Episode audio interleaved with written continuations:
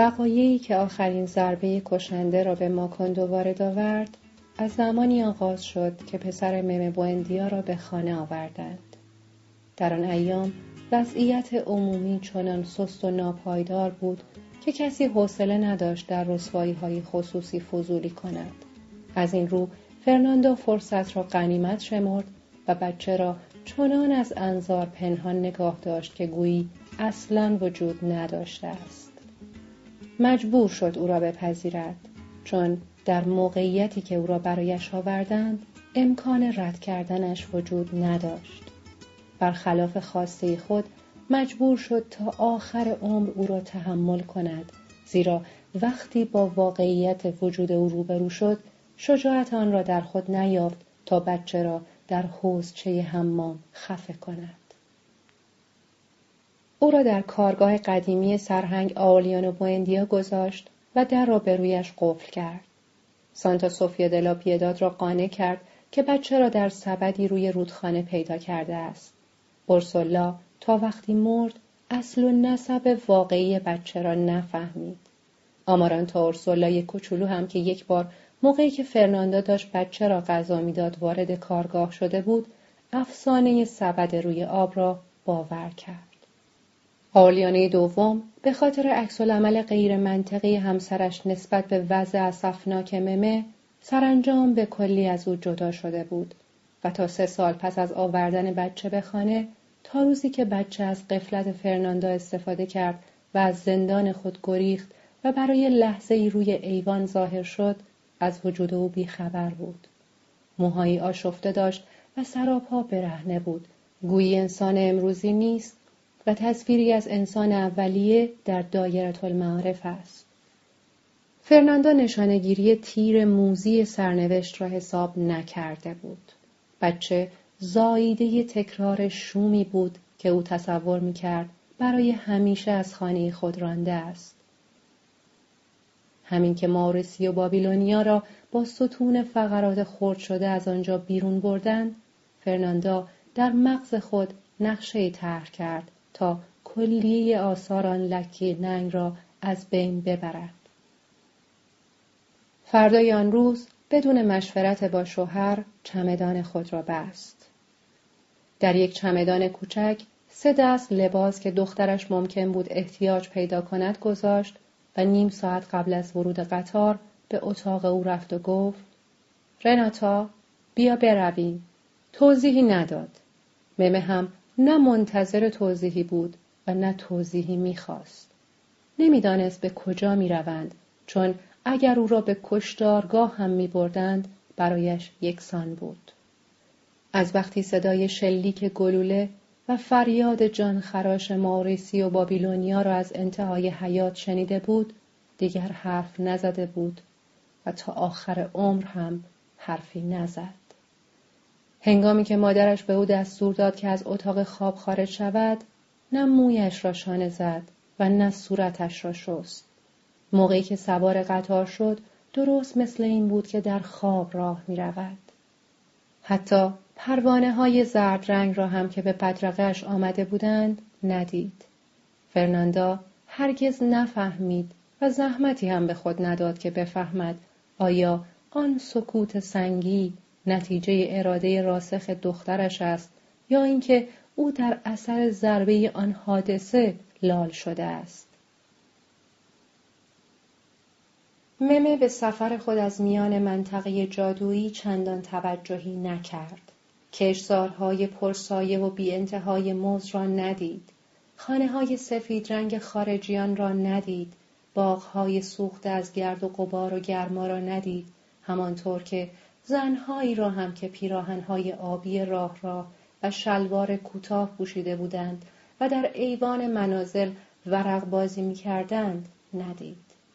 عرابه های گاومیشی با بار موز را در جاده های خاکی ندید. دخترانی را که مثل ماهی در آبهای شفاف رودخانه می جهیدند و ندید. کلبه های محقر و رنگارنگ کارگران را ندید. کلبه هایی که جلوی درشان بچه هایی که از کسافت سبز رنگ شده بودند روی لگن نشسته بودند و زنهای آبستن به طرف قطار فحش می‌دادند.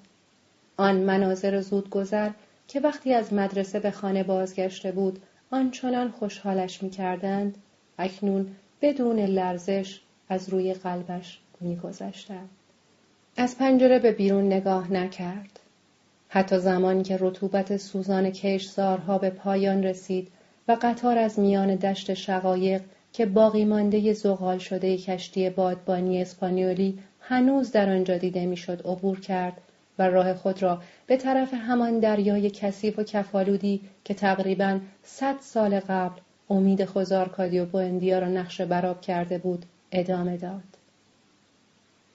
ساعت پنج بعد از ظهر وقتی به آخرین ایستگاه منطقه باطلاقی رسیدند ممه تنها به این خاطر که فرناندا پیاده شده بود از قطار پایین آمد.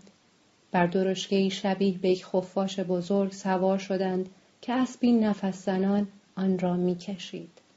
از میان شهر غمانگیزی گذشتند که نمک خیابانهای بیانتهایش را شکسته بود.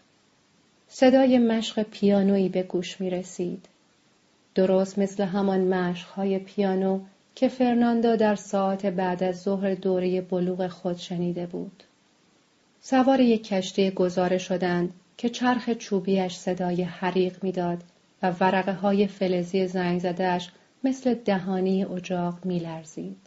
ممه در کابین را به روی خود بست. فرناندا روزی دوبار بشقاب غذای کنار تخت او میگذاشت و روزی دوبار بشقاب غذای دست نخورده را از همانجا بر می داشت. ممه تصمیم نگرفته بود از گرسنگی انتحار کند.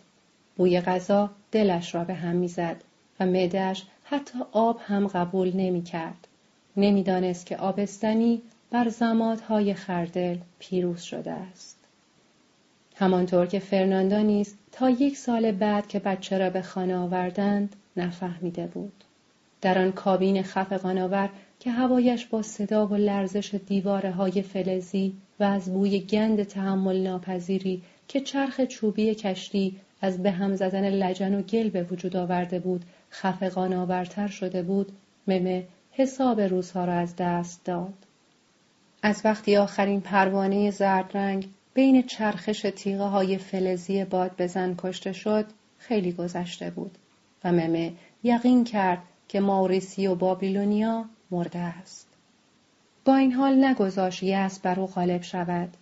وقتی سوار بر قاطر از دشت شگفتانگیزی که آرلیانوی دوم در جستجوی زیباترین زن جهان در آن گم شده بود عبور می کردند و هنگامی که از جاده سرخپوست ها گذشتند و به شهر غمانگیزی که تنین سی و دو ناقوس برونز سوگواری در کوچه های سنگ فرش و پیشتر بیچان پیچیده بود وارد شدند او همچنان به ماوریسی و بابیلونیا فکر می کرد. آن شب را در قصر اربابی متروب گذراندند. روی تخته های چوبی که فرناندا در سالن پوشیده از علف هرز گذاشت خوابیدند و رو اندازشان پرده های پنجره ها بود. با هر غلطی که می‌زدند پرده ها پاره تر می شد.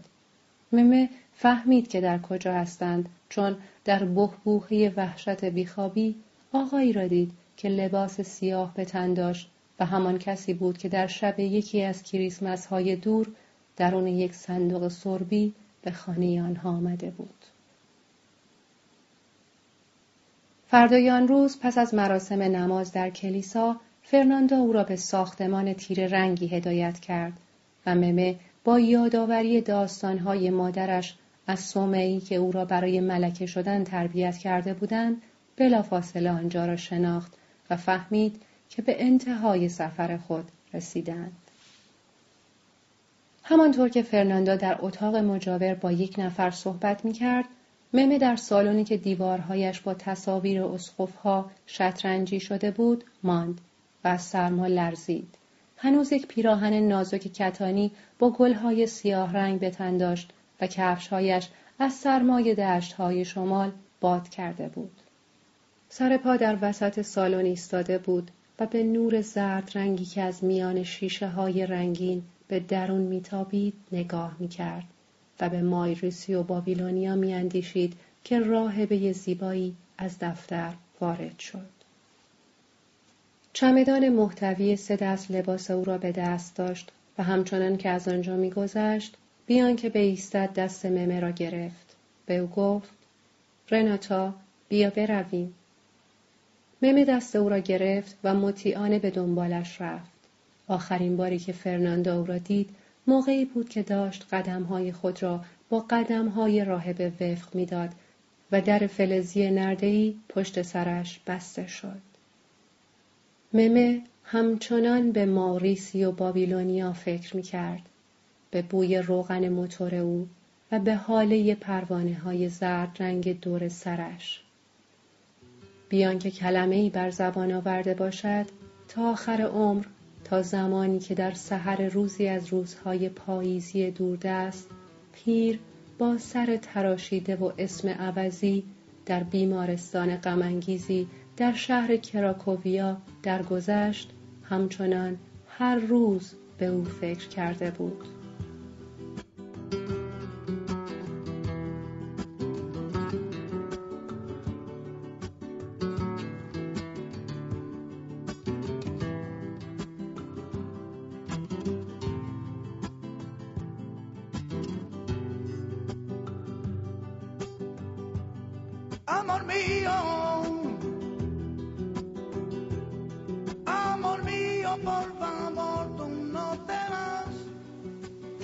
با قطاری که گارد پلیس از آن محافظت می‌کرد به موکاندو برگشت. در طول سفر متوجه بیقراری مسافران شد. آمادگی نظامی در شهرهای بین راه نشان می‌داد که به زودی واقعی خطرناکی رخ خواهد داد. ولی فرناندا تا وقتی به ماکندو نرسید خبری در این مورد به دست نیاورد. با ورود به شهر برایش تعریف کردند که خوزارکادیوی دوم کارگران شرکت موز را به اعتصاب تحریک می کند. فرناندو فکر کرد همین را کم داشتیم یک خرابکار در جمع خانواده.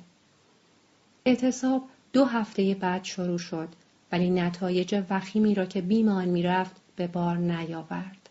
خواسته کارگران این بود که مجبور نباشند روزهای یک شنبه موز بچینند و بسته بندی کنند. این خواسته چنان عادلانه بود که حتی پدر روحانی آنتونیو ایزابل نیز حق را به جانب کارگران داد زیرا آن را با قوانین پروردگار متعال مطابق می‌دید. این پیروزی و سایر عملیاتی که در ماههای بعد آغاز شد خوزارکادیوی دوم بیخاصیت را از ناشناختگی بیرون کشید. آن زمان همه معتقد بودند که تنها خاصیت او این بوده است که شهر را پر از فاحشه های فرانسوی بکند. با همان تصمیم ناگهانی که خروس جنگی های خود را به حراج گذاشته بود تا کشتیرانی در رودخانه را تأسیس کند از مباشرت خود در شرکت موز دست کشید و طرف کارگرها را گرفت. ولی چندی نگذشت که بر چسب توطئهگر بین المللی علیه نصب عمومی را بر او چسباندند. شبی طی هفتهای که اوضاع با شایعات مرموز تیره و تار شده بود او هنگام خروج از یک جلسه سری به طور معجزه آسایی از چهار گلوله که ناشناسی به طرفش شلیک کرد جان سالم به در برد. در ماهای بعد وضع چنان شد که حتی اورسولا نیز از کنج تاریکش به آشفتگی آن پی برد و به نظرش چنین رسید که بار دیگر به ایام پرخطری بازگشته است که پسرش آورلیانو در جیبهای خود چاشنی انفجار حمل می کرد. سعی کرد با کادیوی دوم صحبت کند و او را از گذشته آگاه سازد ولی آورلیانه دوم می گفت که از شب سوء قصد به این طرف هیچ کس از پناهگاه او خبر ندارد. اورسولا گفت درست مثل آرلیانو انگار تاریخ دارد تکرار می شود. فرناندو از اوضاع آشفته آن روزها در امان بود. پس از آنکه با شوهرش بر سر اینکه بدون مشورت با او برای سرنوشت ممه تصمیم گرفته است دعوای مفصلی کرد ارتباط خود را از جهان خارج برید آرلیانه دوم خود را حاضر کرده بود تا به کمک پلیس از حق دختر خود دفاع کند ولی فرناندا کاغذهایی به او نشان داد که ثابت می کرد دخترشان به میل و اراده خود وارد صومعه شده است. در حقیقت ممه وقتی در آهنی صومعه پشت سرش بسته شد با همان بی تفاوتی که توانسته بود او را به آنجا بکشاند خودشان اوراق را امضا کرده بود. ولی آریانه دوم چندان هم صحت آن مدارک را قبول نکرد. همانطور که هرگز باور نکرد ماوریسیو بابیلونیا برای مرغ دزدی به حیات رفته بوده است. با این حال این هر دو موضوع مسلحت آمیز فایدهش این بود که او وجدانش راحت شد و توانست بدون هیچ گونه ندامت به زیر سایه پتراکوتس برگردد جایی که بار دیگر های پر سر و صدا و ولع و اشتهای سیری ناپذیر خود را از سر گرفت. فرناندا که با وضع منقلب و تشنج شهر بیگانه بود و گوشش به پیشبینی های بد ارسولا شنوا نبود، آخرین مرحله نقشه خود را نیز به انجام رسانید. به پسرش خوزار کادیو که به زودی نخستین مراسم کشی شدن را انجام داد، نامه مفصلی نوشت و به او اطلاع داد که خواهرش رناتا از مرض استفراغ سیاه دار فانی را بدرود گفته است. سپس تربیت آمارانتو اورسولا را به سانتا سوفیا دلا پیداد محول کرد و خود بار دیگر مشغول مکاتبه با پزشکان نامرئی شد که در اثر حادثه ممه نیمه کار مانده بود. قبل از هر چیز تاریخ عمل به تأخیر افتاده را تعیین کرد اما پزشکان نامری به او پاسخ دادند که تا وقتی اوضاع در ماکندو متشنج است بهتر است او از این عمل صرف نظر کند ولی فرناندا چنان بیتاقت و قافل از اوضاع بود که در نامه دیگری برای آنها توضیح داد که اوضاع به هیچ وجه آشفته نیست و همه چیز تنها مربوط به دیوان بازی های برادر شوهر اوست که در آن ایام مشغول فعالیت در اتحادیه کارگران بود درست مانند زمانی که شهوت خروس جنگی و تأسیس خط کشتیرانی در رودخانه سرگرمش کرده بود. تا چهارشنبه بسیار گرمی که یک راهبه پیر سبد به دست در خانه را زد. فرناندو هنوز نتوانسته بود با پزشکان نامرئی به توافق برسد. وقتی سانتا سوفیا دلا پیداد در را به روی راهبه گشود، تصور کرد او هدیه ای آورده است و خواست سبد را که با تور بسیار زیبایی پوشیده شده بود به زور از دست او بگیرد. ولی راهبه مانع شد چون دستور داشت که آن سبد را محرمانه و شخصا به دست سرکار الی خانم فرناندا کارپیو بوندیا بسپارد. بچه ممه بود. مدیره روحانی سومعه سابق فرناندا در نام برایش توضیح داده بود که بچه دو ماه قبل به دنیا آمد و آنها به خود اجازه دادند تا مثل پدر بزرگش او را آلیانو نامگذاری کنند زیرا مادر بچه دهان باز نکرده تا عقیدهش را بیان کند. خون فرناندا از این مسخره بازی تقدیر سخت به جوش آمد ولی حداقل جلوی راهبه خوددار ماند. لبخند زد و گفت خواهیم گفت که بچه را درون سبدی در رودخانه پیدا کرده ایم. راهبه گفت هیچکس باور نمی کند. فرناندو جواب داد مردم روایت انجیل را باور کردند پس دلیلی ندارد که حرف مرا قبول نکنند. راهبه به انتظار قطار بازگشت. نهار را در منزل آنها صرف کرد و همچنان که از محافظ کاری او انتظار می‌رفت دیگر اشارهی به بچه نکرد. ولی فرناندا که او را شاهد بی روی خود می‌دانست شکوه کرد که چرا دیگر مثل رسوم قرون وسطا قاصدهای بدخبر را به دار نمی آویزند. همان موقع بود که تصمیم گرفت به محض اینکه راهبه از آنجا برود بچه را در حوزچه حمام خفه کند ولی جرأت کافی نیافت و ترجیح داد صبر و حوصله به خرج و در انتظار بماند تا لطف لایزال خداوند او را از آن بلا نجات دهد.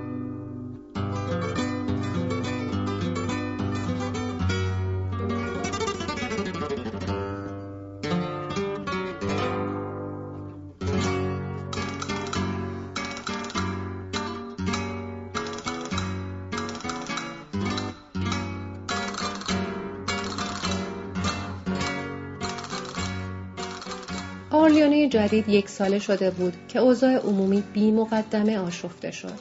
خوزارکادیه دوم و سایر رهبران اتحادیه کارگران که تا آن زمان تنها به فعالیت‌های پنهانی اکتفا کرده بودند ناگهان در یک روز پایان هفته خود را آفتابی کردند و در تمام دهکده های منطقه پرورش موز به تظاهرات پرداختند. پلیس فقط به حفظ نظم عمومی اکتفا کرد ولی دوشنبه شب رهبران را از خانه هایشان بیرون کشید و زنجیرهای فلزی پنج کیلویی به پایشان زد و به زندان مرکز استان فرستاد. خوزارکادیوی دوم و لورنزو گاویلان نیز که در انقلاب مکزیک درجه سرهنگی داشت و به ماکوندو تبعید شده بود و می گفت که شاهد عملیات قهرمانی رفیق خود آرتمیو کروز بوده است بین این عده بودند. ولی سه ماه بعد آنها را آزاد کردند چون بین دولت و شرکت موز بر سر تغذیه زندانیان اختلاف پیش آمده بود. این مرتبه اعتراض کارگران نسبت به کمبود وسایل بهداشتی در منازل، فقدان خدمات درمانی و وضع افتضاح کار بود. به علاوه اظهار می داشتند که دستمزد آنها را به جای پول با کوپن می دهند که آن هم فقط برای خرید ژامبون ویرجینیا از سوپرمارکت شرکت موز اعتبار دارد. دلیل زندانی کردن خوزه آرکادیوی دوم این بود که گفته بود این روش کوپن دادن حیله است که شرکت به کار بسته است تا بتواند در هزینه کشتی های حامل میوه خود صرفه جویی کند. چون اگر به خاطر حمل کالا به سوپرمارکت ها نبود مجبور می شدند از مقصدشان در نیو اورلئان خالی به بنادر حمل موز مراجعت کنند. از سایر اعتراضات کارگران همه مطلع بودند. پزشکان شرکت بیماران را بدون معاینه به صف می کردند و پرستاری یک حب سبز رنگ روی زبانشان میگذاشت و فرق نمی کرد که مالاریا داشته باشند یا سوزاک یا یوبوست. این نوع معالجه چنان رایج بود که بچه ها چندین بار پیاپی در صف می ایستادند و به جای اینکه حب را قورت بدهند آن را به خانه می بردند تا از آن به جای ژتون بینگو استفاده کنند. خانواده های کارگران در زاغه های محقری در هم می لولیدند. مهندسین در این خانه ها مستراح نساخته بودند و هر کریسمس یک نوع مستراح متحرک به آنجا می آوردند که قابل استفاده پنجاه نفر بود و به آنها نشان می‌دادند چگونه باید از آن استفاده کرد تا مستحلک نشود. وکلای پیر و فرسوده سیاه پوشی که در گذشته سرهنگ آئورلیانو بوئندیا را دوره می کردند و اکنون وکلای شرکت موز بودند این اتهامات را با داوری جادوگرانه خود رد می کردند. مدتها طول کشید تا تقاضای عمومی کارگران رسما به شرکت موز ابلاغ گردد. آقای براون همین که از این ماجرا مطلع شد واگن لوکس شیشه‌ای خود را به قطار بست و همراه چند نماینده سرشناس دیگر شرکت از ماکندو ناپدید شد. با این حال چند تن از کارگران روز شنبه بعد یکی از آنها را در خانه پیدا کردند و او را مجبور کردند رونوشت ابلاغ تقاضای کارگران را امضا کند. وکلای سیاهپوش در دادگاه ثابت کردند که آن مرد هیچ ارتباطی با شرکت نداشته است و به خاطر اینکه کسی به گفته آنها مشکوک نشود او را به عنوان یک کلاهبردار زندانی کردند. چندی بعد آقای براون را که به طور ناشناس در یک کوپه درجه سه قطار سفر می کرد قافلگیر ساختند و او را به امضای رونوشت دیگری از ابلاغ تقاضاها واداشتند. فردای آن روز آقای براون با موهای سیاه در برابر قضات حاضر شد و به اسپانیولی فسیحی به سوالات جواب گفت. قضات اظهار داشتند که آن شخص آقای جک براون مدیر شرکت موز متولد پراتویل ایالت آلامابا نبوده بلکه یک فروشنده بیآزار گیاهان طبی به نام داگوبرتو فونسکا و متولد ماکوندوست. و چندی نگذشت که قضات علنا گواهینامه مرگ آقای براون را که توسط کنسولها و وزیران خارجه تصدیق و امضا شده بود و حکایت می کرد که این شخص در روز نهم ژوئن ماه گذشته در شیکاگو زیر ماشین آتش نشانی رفته و کشته شده است به کارگران نشان دادند. کارگران که از آن همه هزیانگویی به تنگ آمده بودند از مقامات مربوطه ماکندو دست شستند و اعتراضات خود را به دیوان عالی ارائه کردند. و آن وقت بود که قانونگذاران اظهار داشتند که اصولا آن اعتراضات هیچ گونه ارزشی ندارد چون شرکت موز نه در گذشته کارگر داشته است و نه در حال حاضر و چند نفری هم که در آن به عنوان کارگر استخدام شده بودند قراردادی موقتی داشتند و بدین ترتیب قصه ژامبون ویرجینیا و حبهای معجزه و مستراهای کریسمس نیز باطل شد و رأی محکمه به صورت حکم اعلام گشت. شرکت موز هرگز کارگر نداشته است. اعتصاب بزرگ از هم پاشید. کشت نیمه کار ماند. میوه ها به درختان گندید و قطار 120 واگنی روی خطوط آهن مرده بر جای ماند. کارگران بیکار و بیار شهرها را پر کردند. خیابان ترک ها گویی هر روز روز شنبه است چندین روز متوالی درخشیدن گرفت و اتاق بیلیارد هتل یعقوب 24 ساعت پر بود. روزی که اعلام شد ارتش تصمیم گرفته است تا بار دیگر نظم عمومی را برقرار کند خزارکادیه دوم در آنجا بود. با وجودی که او اهل پیشگویی نبود این خبر برایش حکم اعلام مرگ داشت. مرگی که از روز دوردستی که سرهنگ خرینلدو مارکز او را به تماشای تیرباران برده بود انتظارش را می‌کشید. به هر حال این خبر بعد او را چندان هم مشوش نساخت. نقشه خود را عملی کرد و تیرش به هدف خورد. چندی بعد صدای تبل و شیپور و هیاهوی دویدن و فریاد کشیدن مردم به او اخدار کرد که نه تنها بازی بیلیارد بلکه بازی ساکت و یک نفره هم که از صبح آن روز تیرباران شروع کرده بود عاقبت به پایان رسیده است. آن وقت به خیابان رفت و آنها را دید. سه هنگ بودند. که مارش هماهنگشان با تبلهای مردبار زمین را میلرزاند دم و بازدم های چند سر آنها درخشندگی ظهر را با بخاری تاونی کدر می ساخت. همگی کوتاه قد و درشت هیکل و قسی القلب بودند. مثل اسب عرق میریختند و بوی چرم آفتاب خورده می‌دادند. استقامت نفوذ ناپذیر مردان شمالی را داشتند. گرچه عبورشان تنها یک ساعت طول کشید ولی به نظر می رسید که چند گروهانند که دایره وار به دنبال هم میآیند چون همه یک شکل بودند یک مشت مادر به خطا که همگی به سنگینی کوله پشتی و قمقم خو گرفته بودند و شرم توفنگ های سرنیزدار خود را به خوبی تحمل می کردند و اطاعت کورکورانه و حس افتخار را در خود حمل می کردند. از بستر ظلمت خود صدای عبور آنها را شنید و دست خود را با انگشتانش که علامت صلیب ساخته بودند بالا آورد.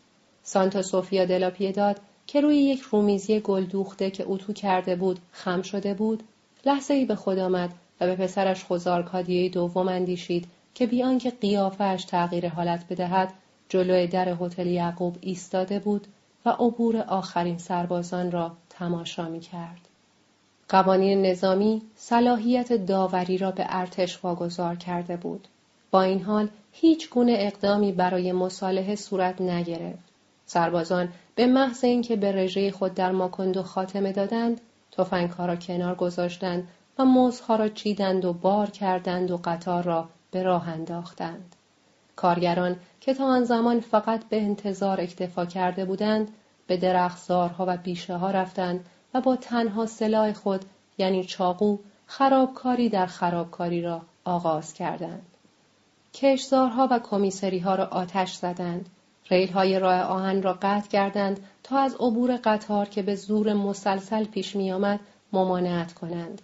سیم های تلگراف و تلفن را قطع کردند. مخزن های آب خونالود شد. آقای براون که در منطقه حفاظت شده ماکندو زنده و صحیح و سالم بود تحت حمایت قوای ارتش با خانواده و همشهری های خود به محل امنی فرستاده شد. کم مانده بود یک جنگ خونین بی سابقه داخلی آغاز گردد که مقامات مربوطه به کارگران اطلاع دادند که در ماکندو جمع شوند. اعلام شد که فرمانده کل قوای نظامی و غیر نظامی استان روز جمعه آینده برای رسیدگی به موضوع وارد آنجا خواهد شد. خوزارکادیه دوم بین جمعیتی بود که از صبح روز جمعه در ایستگاه قطار گرد هم آمده بودند. او پس از شرکت در جلسه رهبران اتحادیه کارگران موظف شده بود تا همراه سرهنگ گاویلان داخل جمعیت شود و بنابر اقتضای وضع آن را رهبری کند. هنگامی که متوجه شد ارتش دور تا دور میدان کوچک را مسلسل گذاشته است و منطقه سیم کشی شده شرکت موز با چندین توپ محافظت می شود، حس کرد که آب شورمزهی در دهانش جمع شده است. طرفهای ساعت دوازده بیش از سه هزار نفر کارگر، زن و بچه به انتظار قطاری که وارد نمی‌شد در محوطه جلوی ایستگاه ازدهام کرده بودند. به طوری که جمعیت به خیابانهای اطراف که با ردیفهای مسلسل بسته شده بود فشار می آورد. به نظر می رسید جمعیت یک بازار مکاره است تا یک جمعیت منتظر. کیوسکای اغذیه و نوشابه را از خیابان ترک به آنجا کشانده بودند و جمعیت انتظار و آفتاب سوزان را با خوشحالی تحمل می کردند.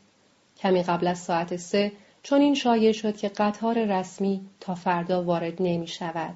جمعیت خسته و هم همه کنان نفسی از سرفگندگی برکشید.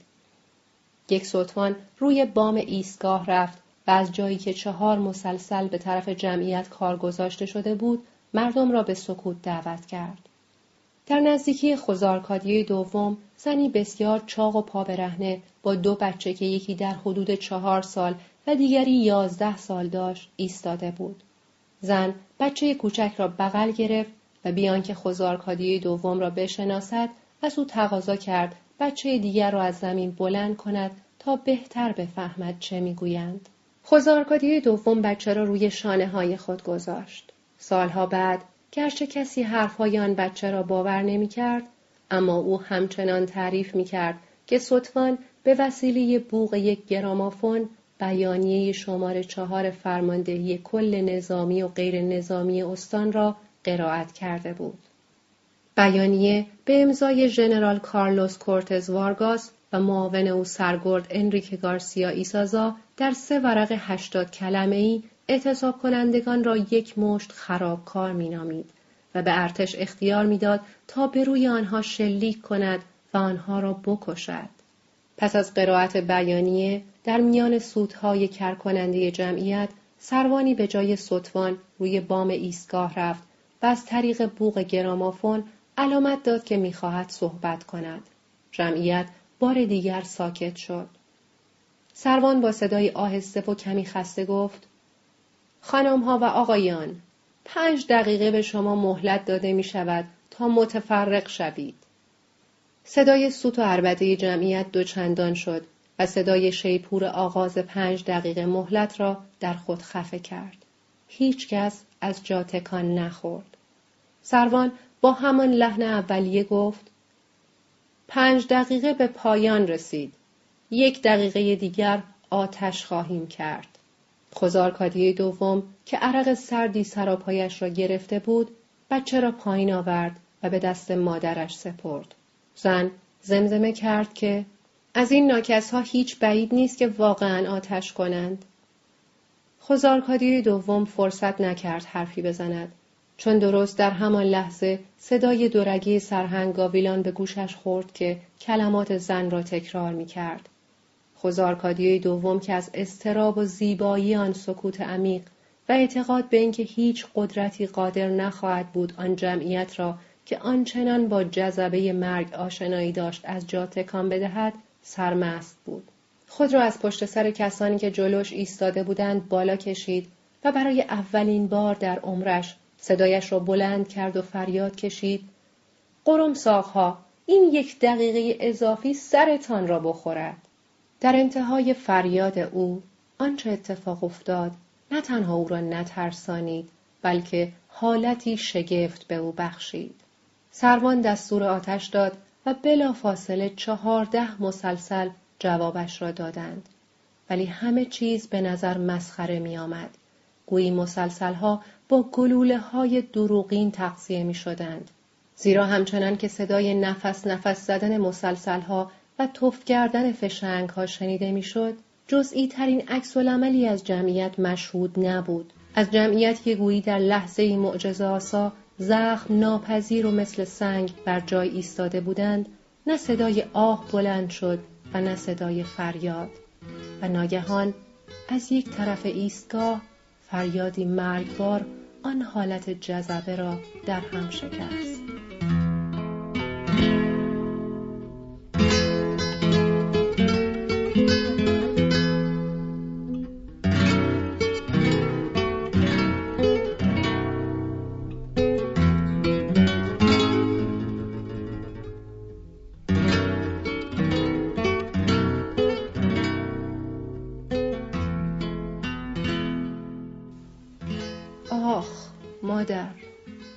صدایی لرزاننده همچون زلزله و نفسی همچون انفجار قله آتشفشان و قرشی سهمگین از جمعیت برخاست و با قدرتی عجیب در همه جا پخش شد.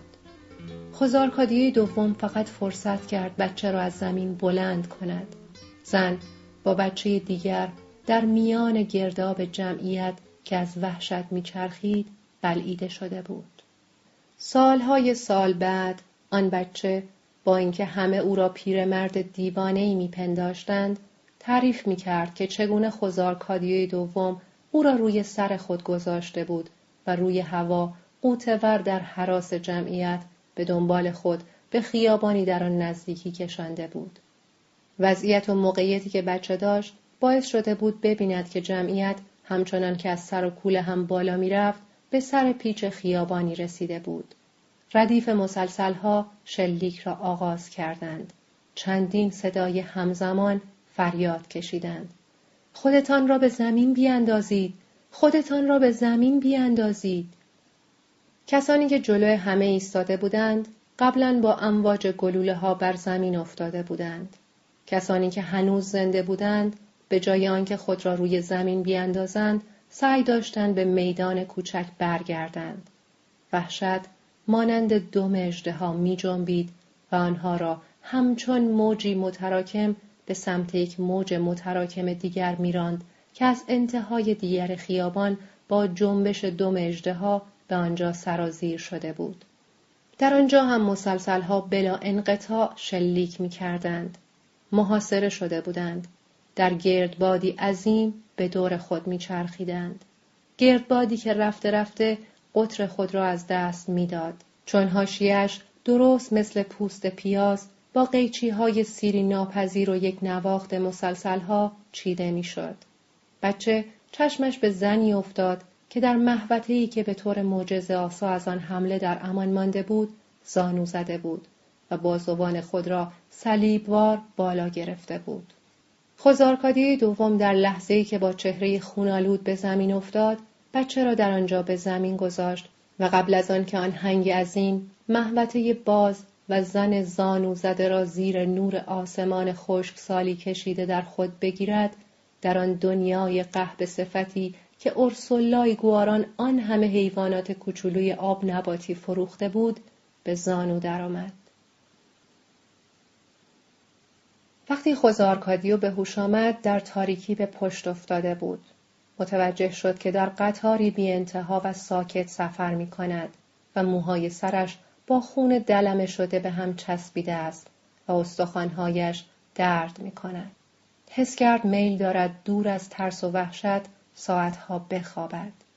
روی پهلوی دیگرش که کمتر درد می کرد قلتید و تا آن وقت متوجه شد که روی مرده ها دراز کشیده است. به جز راهرو اصلی قطار همه جا پر از جسد بود.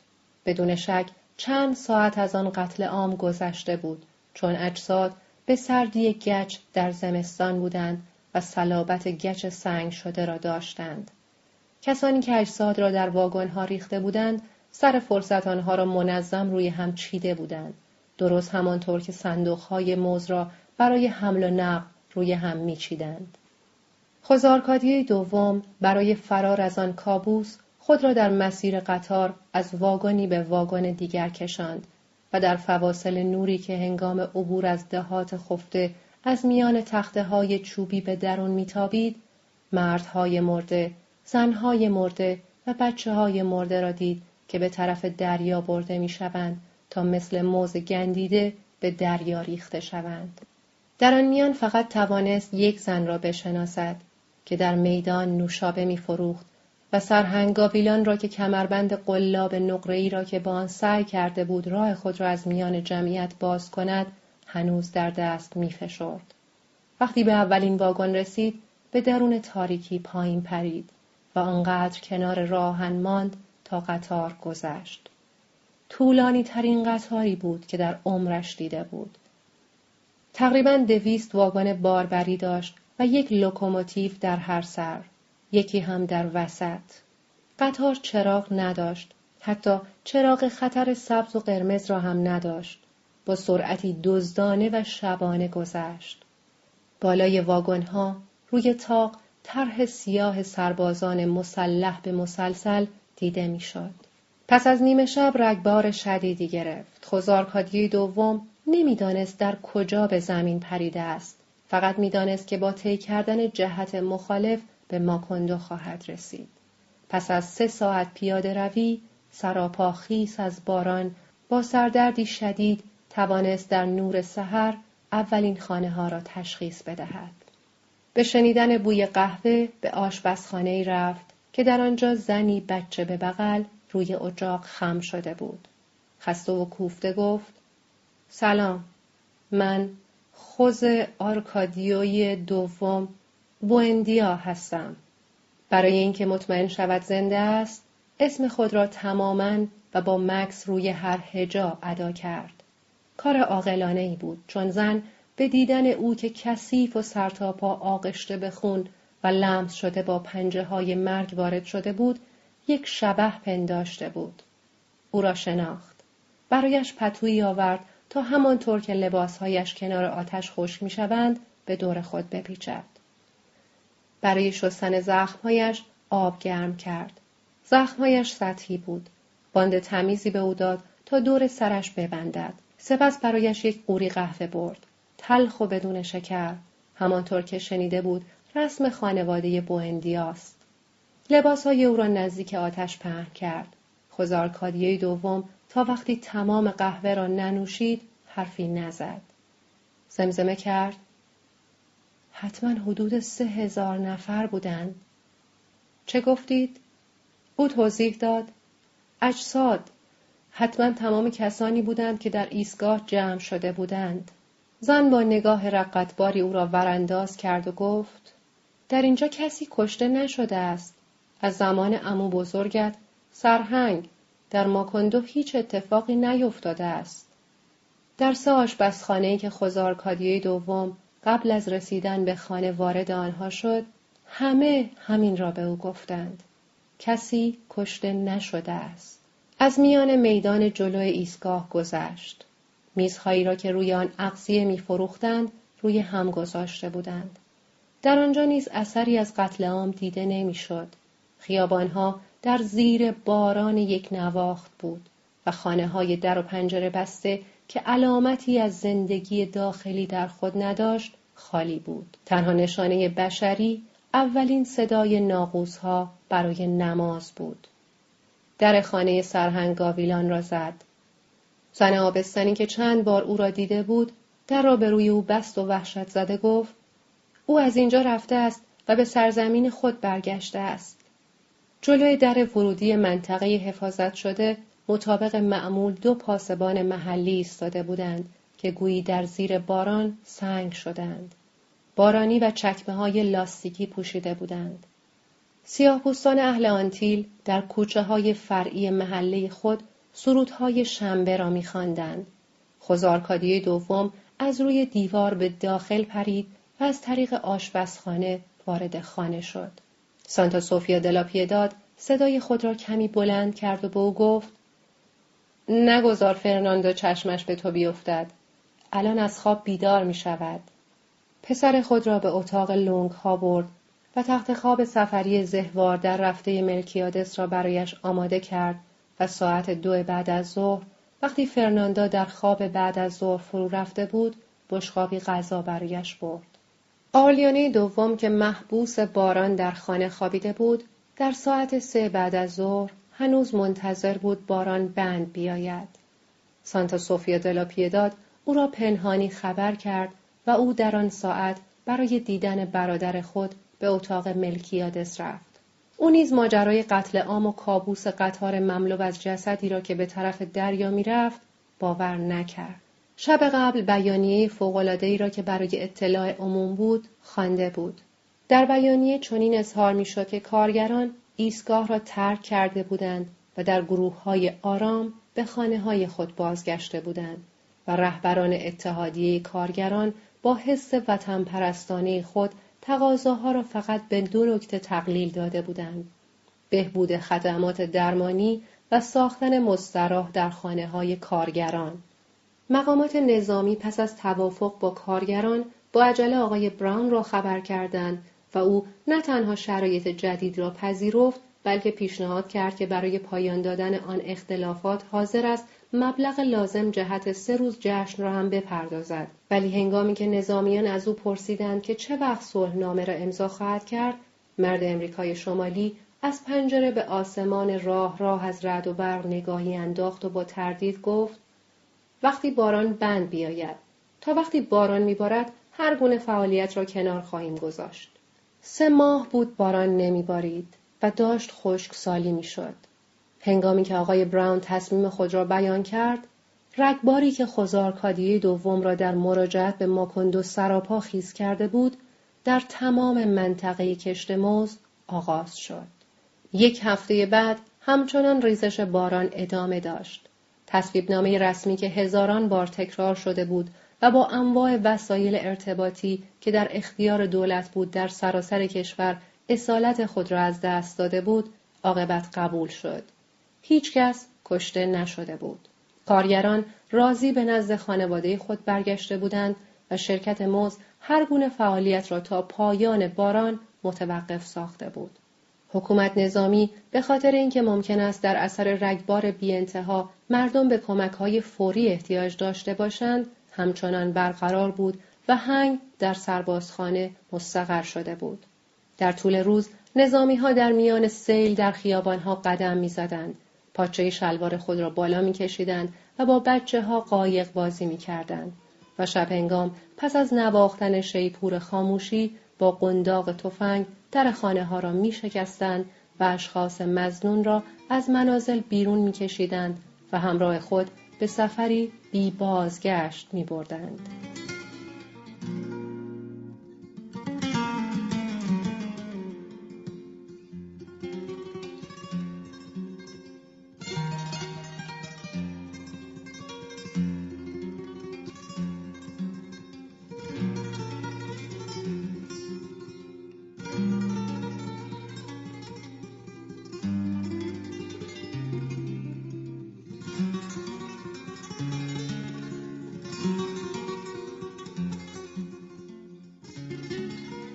قتل عام خرابکاران و قاتلین و آتش زنندگان و شورشیان بیانیه شماره چهار همچنان ادامه داشت. ولی نظامی ها این را حتی پیش اقوام قربانیان خود که جهت گرفتن خبر در ادارات فرماندهی جمع می شدند انکار می کردند. و به اصرار به آنها می گفتند لابد خواب دیده اید. در ماکندو نه خبری شده است نه خبری می شود و نه خبری خواهد شد. اینجا شهر سعادتمندی است. و اینچنین قتل عام را با کشتن رهبران اتحادیه کارگران به پایان رساندند. تنها کسی که جان سالم به در برد خوزارکادیه دوم بود. شبیه از شبهای ماه فوریه صدای قنداق تفنگ ها را که به در می‌خورد به وضوح شنیدند. آرلیانه دوم که همچنان منتظر بند آمدن باران بود تا از خانه خارج شود در را به روی شش سرباز و فرمانده آنها که یک درجه دار بود باز کرد. آنها که سر و پا خیس باران بودند بیان که کلمه بر زبان بیاورند خانه را اتاق به اتاق و گنجه به گنجه از سالن تا انبار گشتند. اورسولا وقتی چراغ اتاق را روشن کردند از خواب بیدار شد. تا وقتی جستجو در خانه ادامه داشت نفس را در سینه حبس کرده بود و انگشتانش را به حالت صلیب به هر طرف که سربازها می‌رفتند میچرخاند. سانتا سوفیا دلا پیداد موفق شد خوزارکادی دوم را که در اتاق ملکیادس خوابیده بود خبر کند. ولی او متوجه شد که برای فرار خیلی دیر شده است. از این رو وقتی سانتا سوفیا دل پیداد در را بست او پیراهن خود را پوشید و کفشهایش را به پا کرد و در انتظار ورود آنها روی تخت نشست. در آن لحظه مشغول تفتیش کارگاه زرگری بودند. افسر دستور داده بود قفل در را باز کنند و با یک حرکت سریع فانوس نگاهی به میز کار به بطری های اسید و ابزار کار که همانطور که صاحبشان آنها را رها کرده بود در جای مانده بودند بیاندازند.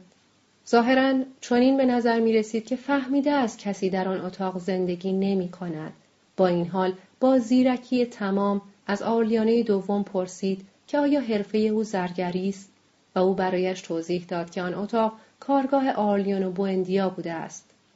افسر گفت آه چراغ را روشن کرد و دستور داد چنان آنجا را به دقت جستجو کردند که حتی 18 عدد ماهی کوچک طلایی ذوب نشده هم که در قوطی حلبی پشت بطری ها پنهان شده بود از نظرش مخفی نماند. افسر یکی یکی آنها را روی میز کار ورانداز کرد و سپس تبدیل به بشر شد و گفت اگر اجازه بدهید دلم می‌خواهد یکی از اینها را بردارم. یک وقت این ماهی ها نشانه قدرت و انهدام بودند ولی حالا فقط یادگارند و بس. افسر جوان بود. مثل پسر بچه ها. کمرو نبود و خوشرویی طبیعی خود را تا آن لحظه بروز نداده بود. آلیانه دوم ماهی کوچک طلایی را به او داد. افسر چشمانش مانند بچه ها درخشید. ماهی طلایی را در جیب گذاشت و سپس بقیه را در قوطی حلبی ریخت و سر جای خود قرار داد. گفت ارزش این یادگاری فوقالعاده زیاد است. سرهنگ آرلیانو بوندیا یکی از بزرگترین مردان ما بوده است. اما چند لحظه بشر شدن در رفتار رسمی او تغییری نداد. در پشت در اتاق ملکیادس که بار دیگر قفل بر آن زده شده بود، سانتا سوفیا دلا پیداد در نهایت نامیدی گفت: صد سال است کسی در این اتاق زندگی نکرده است. افسر دستور داد قفل در را باز کردند و نور فانوس را در اتاق چرخاند. آلیانه دوم و ساندا سوفیا دلا پیداد در لحظه ای که نور فانوس به روی خوزارکادی دوم افتاد و چشمان عربی او را دیدند، حس کردند که آن لحظه پایان یک استراب و آغاز استرابی دیگر است که تنها با تسلیم به سرنوشت آرامش خواهد یافت. ولی افسر همچنان با نور فانوس به جستجو در اتاق ادامه داد و چیزی نظرش را جلب نکرد تا آنکه در گنجه را گشود و چشمش به هفتاد و دو لگن افتاد که روی هم انباشته شده بود. آن وقت چراغ اتاق را روشن کرد. خوزارکادیوی دوم آماده خروج با وقارتر و متفکرتر از همیشه روی لبه تخت نشسته بود. در انتهای اتاق های جلد در رفته و تومارهای لوله شده دیده می‌شد. میز کار منظم و تمیز بود. مرکب دواتها هنوز تازه بود. تازگی هوا، شفافیت و مسئولیت نسبت به گرد و غبار و ویرانگی که آلیانه دوم در بچگی خود دیده بود و فقط سرهنگ و بوندیا موفق به دیدن آن نشده بود همچنان در آن اتاق حکم فرمایی می کرد. ولی نظر افسر فقط به لگنها جلب شده بود. پرسید چند نفر در این خانه زندگی می کنند؟ پنج نفر. افسر چیزی نفهمید. به محلی در اتاق خیره شده بود که آرلیانه دوم و سانتا سوفیا دلا پیداد همچنان در آن خوزارکادی دوم را می‌دیدند. خود او نیز متوجه شد که افسر بدون اینکه او را ببیند نگاهش می کند. افسر چراغ را خاموش کرد و در را بست. وقتی با سربازها صحبت می کرد، آلیانه دوم متوجه شد که افسر جوان نیز با چشمان سرهنگ آلیان و بوندیا آن اتاق را نگاه کرده است. به سربازها می گفت راست می‌گویند که صد سال از کسی پا به این اتاق نگذاشته. حتما در آن مار هم هست. وقتی در اتاق بسته شد، خوزارکادی دوم مطمئن شد که جنگ او به پایان رسیده است. سالها قبل سرهنگ آولیانو بوندیا برای او از زیبایی جنگ سخن گفته بود و سعی کرده بود آن را با تجربیات خود به او نشان دهد. او حرفش را باور کرده بود ولی شبی که سربازها در حالی که او داشت به اوضاع مخشوش چند ماه گذشته و بدبختی زندان و وحشت در ایستگاه و قطار حامل اجساد فکر می‌کرد بدون اینکه او را ببینند به او نگاه کرده بودند. خوزارکادیه دوم به این نتیجه رسید که سرهنگ آرلیان و بوندیا چیزی جز یک هنرپیشه یا یک آدم احمق نبوده است. چون نمی‌فهمید او برای تشریح آنچه در جنگ حس کرده بود چرا به آن همه لغت احتیاج داشت در حالی که فقط یک کلمه کافی بود. وحشت. در عوض در اتاق ملکیادس در پناه آن نور ماورای طبیعی دور از باران و با احساس نامرئی شدن آرامشی به دست آورد که در زندگی درونی خود ولو برای یک لحظه به دست نیاورده بود. تنها وحشتی که برایش باقی ماند این بود که مبادا او را زنده زنده به خاک بسپارند ترس خود را به سانتا سوفیا دلا پیداد اعتراف کرد و او قول داد با تمام قدرت در برابر مرگ مبارزه کند و زنده بماند تا نگذارد که او را زنده به گور کنند. خوزارکادیه دوم با خیالی آسوده از هر گونه ترس و وحشت بار دیگر به بررسی مکاتیب ملکیادس مشغول شد و هرچه بیشتر چیزی از آنها نمی‌فهمید کنجکاویش بیشتر تحریک می‌شد. وقتی به صدای یک نواخت ریزش باران که پس از یکی دو ماه تبدیل به نوع تازه ای از سکوت شد عادت کرد تنها چیزی که خلوت تنهاییش را برهم می‌زد رفت و آمد سانتا سوفیا دلا پیداد بود. عاقبت از او تقاضا کرد تا بشخاب غذا را جلوی پنجره بگذارد و در را قفل کند. سایر افراد خانواده او را فراموش کردند.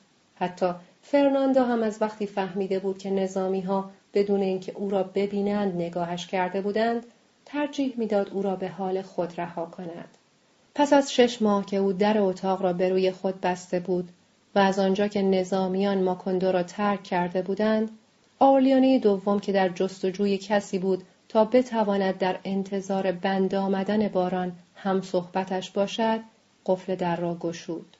به محض باز شدن در تعفن شدیدی به مشامش خورد و چشمش به لگنها افتاد که روی زمین چیده شده بود. از هر کدام چندین بار استفاده شده بود. خزارکادیه دوم که موهای سرش تماما ریخته بود بی به تعفن آن بخارات محوه همچنان به خواندن مکادیبی که چیزی از آنها نمی‌فهمید مشغول بود. حاله فرشتوار او را روشن ساخته بود. به صدای باز شدن در اتاق سر بلند کرد. ولی همان یک نگاه برای برادرش کافی بود تا تکرار سرنوشت علاج ناپذیر جدش را در او ببیند. خوزارکادیه دوم فقط گفت بیش از سه هزار تا بودند. حالا دیگر مطمئنم تمام کسانی بودند که در ایستگاه راهن جمع شده بودند.